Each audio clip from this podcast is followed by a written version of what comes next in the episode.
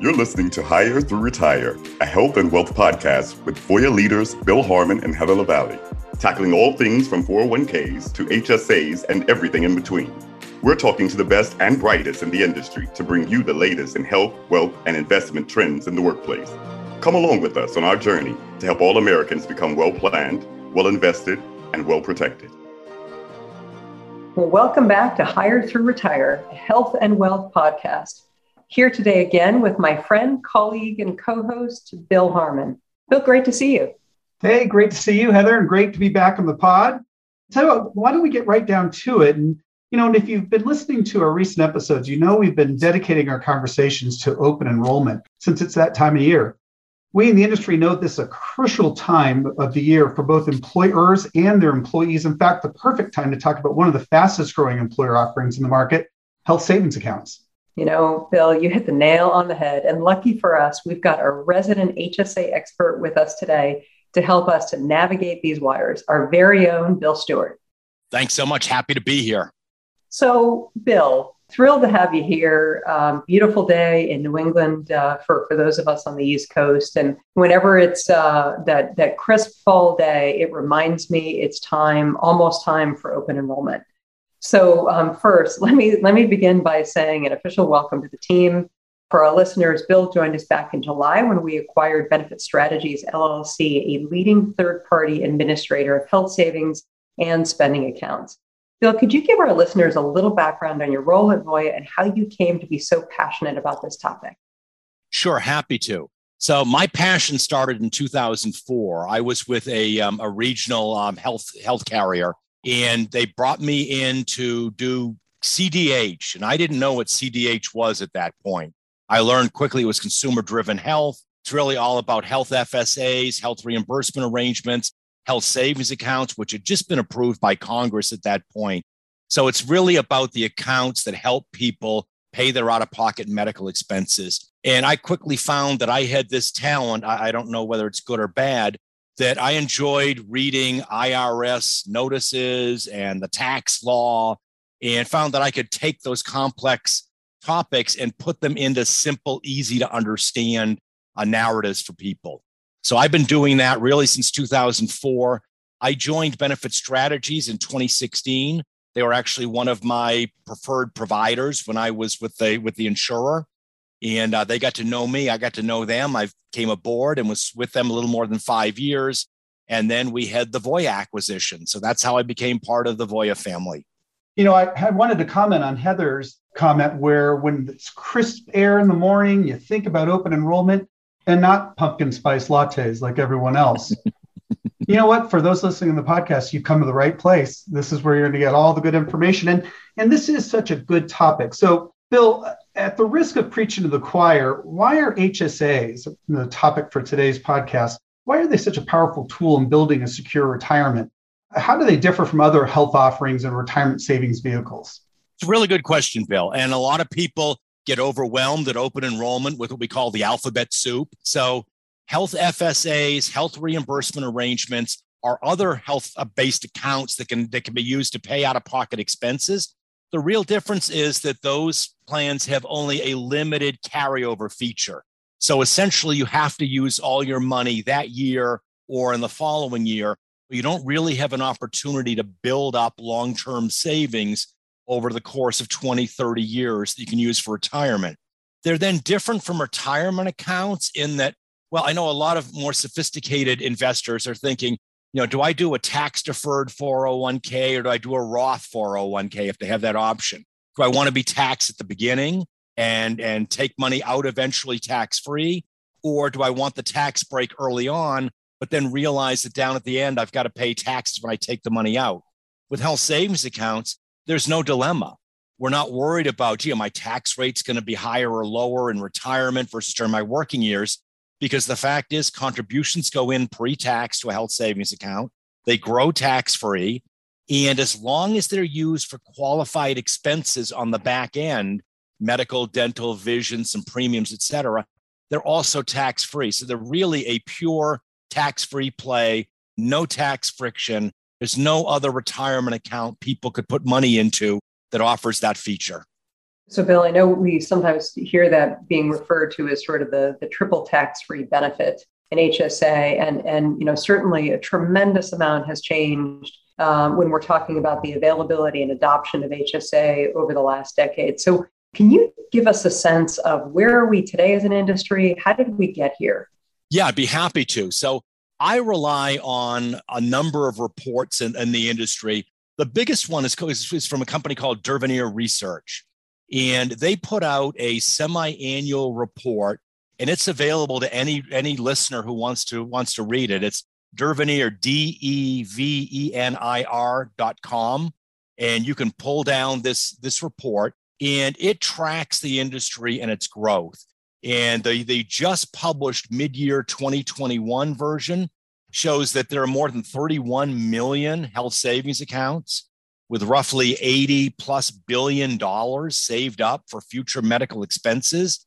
The growth has typically been in the low double digits for both the number of accounts and the total assets. So, roughly 31 million accounts. Now, that's not 31 million unique people. Some people, like me, have four accounts. I do that just so I can keep track of some of our competitors. But most people do have only one account. But most of those people also have family members whose expenses can be reimbursed. So we believe there are roughly 50 million to 60 million people today whose expenses can be reimbursed tax free out of that 80 plus billion dollars that that, that's in health savings accounts. It's good to see that they're growing so much. And, and, you know, I think we probably came from a time when people really, like what you'd said before, we're thinking of HSAs like it's almost an FSA, like it's use it or lose it, as opposed to the point where you said, let it grow, let it grow tax advantaged so that you can then have a nice account. Because one of the things that really caught me up, you know, just by surprise was I saw a stat that the expected out of pocket healthcare costs when you're in retirement is now at $300,000. And those are today's dollars. And so the question would be gosh, if we've done a good job as an industry on identifying how much you need to save in mm-hmm. call it a 401k plan, like your example, I wonder if people were really saying, but I didn't expect to have $300,000 of out of pocket healthcare costs. Was I taking that into consideration?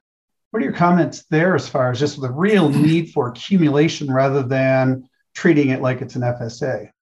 Yeah, so there you know there are two different approaches as you mentioned Bill. There is there is spending and there's saving.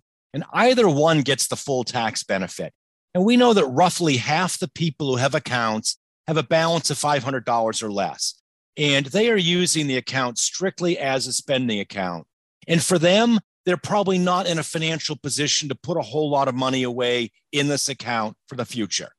They have a high deductible health plan, they have expenses, they need the money, they enjoy the tax break immediately. They're using it like a health FSA.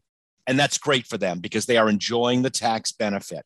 But there are a lot of people who are able financially to put money aside in this account longer term, put more money in, roll more money over year after year that aren't doing it.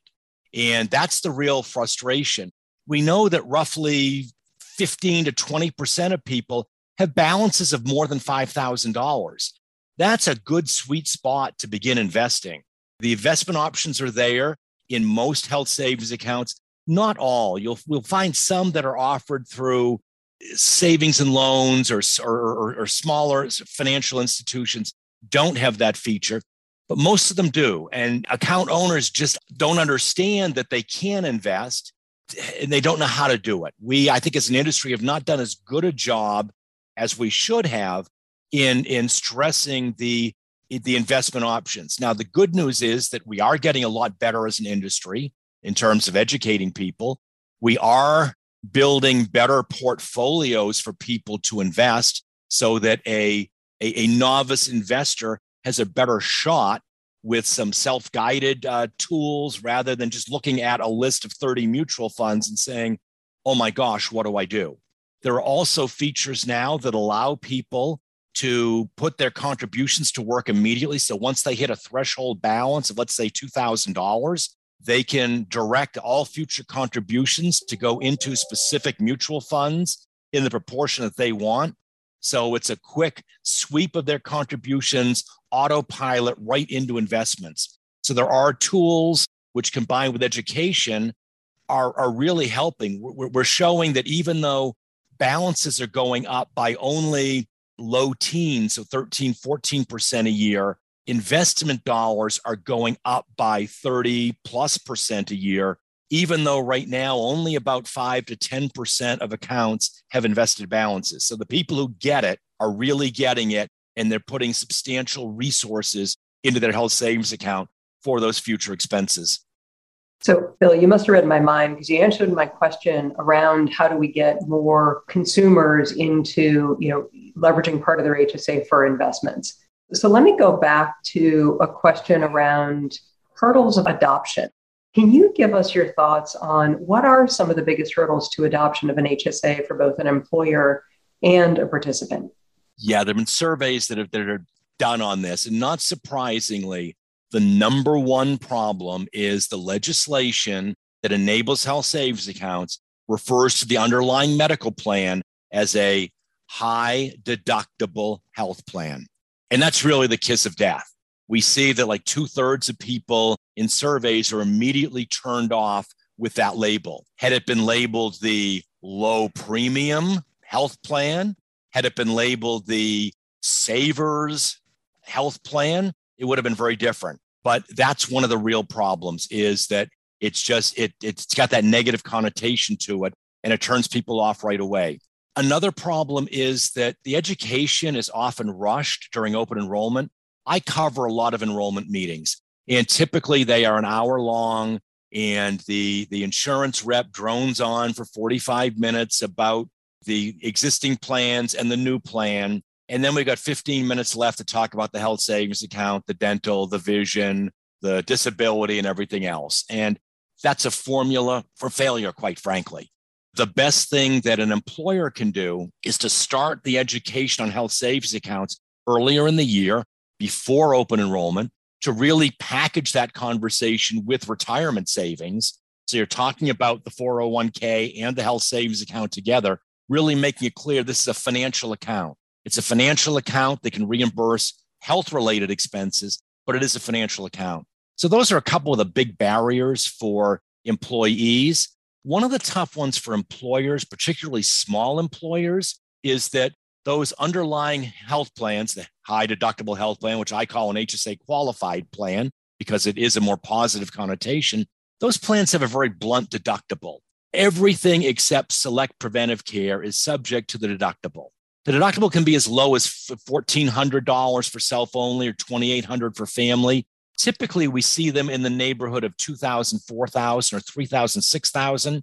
And if you're a small employer who knows all your employees, you look at that plan and you think, boy, I could save money on that. Uh, but Joe's wife has diabetes, and that's really going to hurt him. Or you know, uh, Susie, Susie's kid has has asthma and is in the emergency department three or four times a year they're really going to get hit with $4,000 of expenses.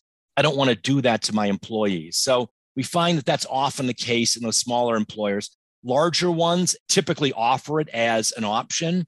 Sometimes they push it aggressively, sometimes they don't. Sometimes they price it aggressive in terms of payroll deductions so that it makes total sense for employees to look seriously at that plan.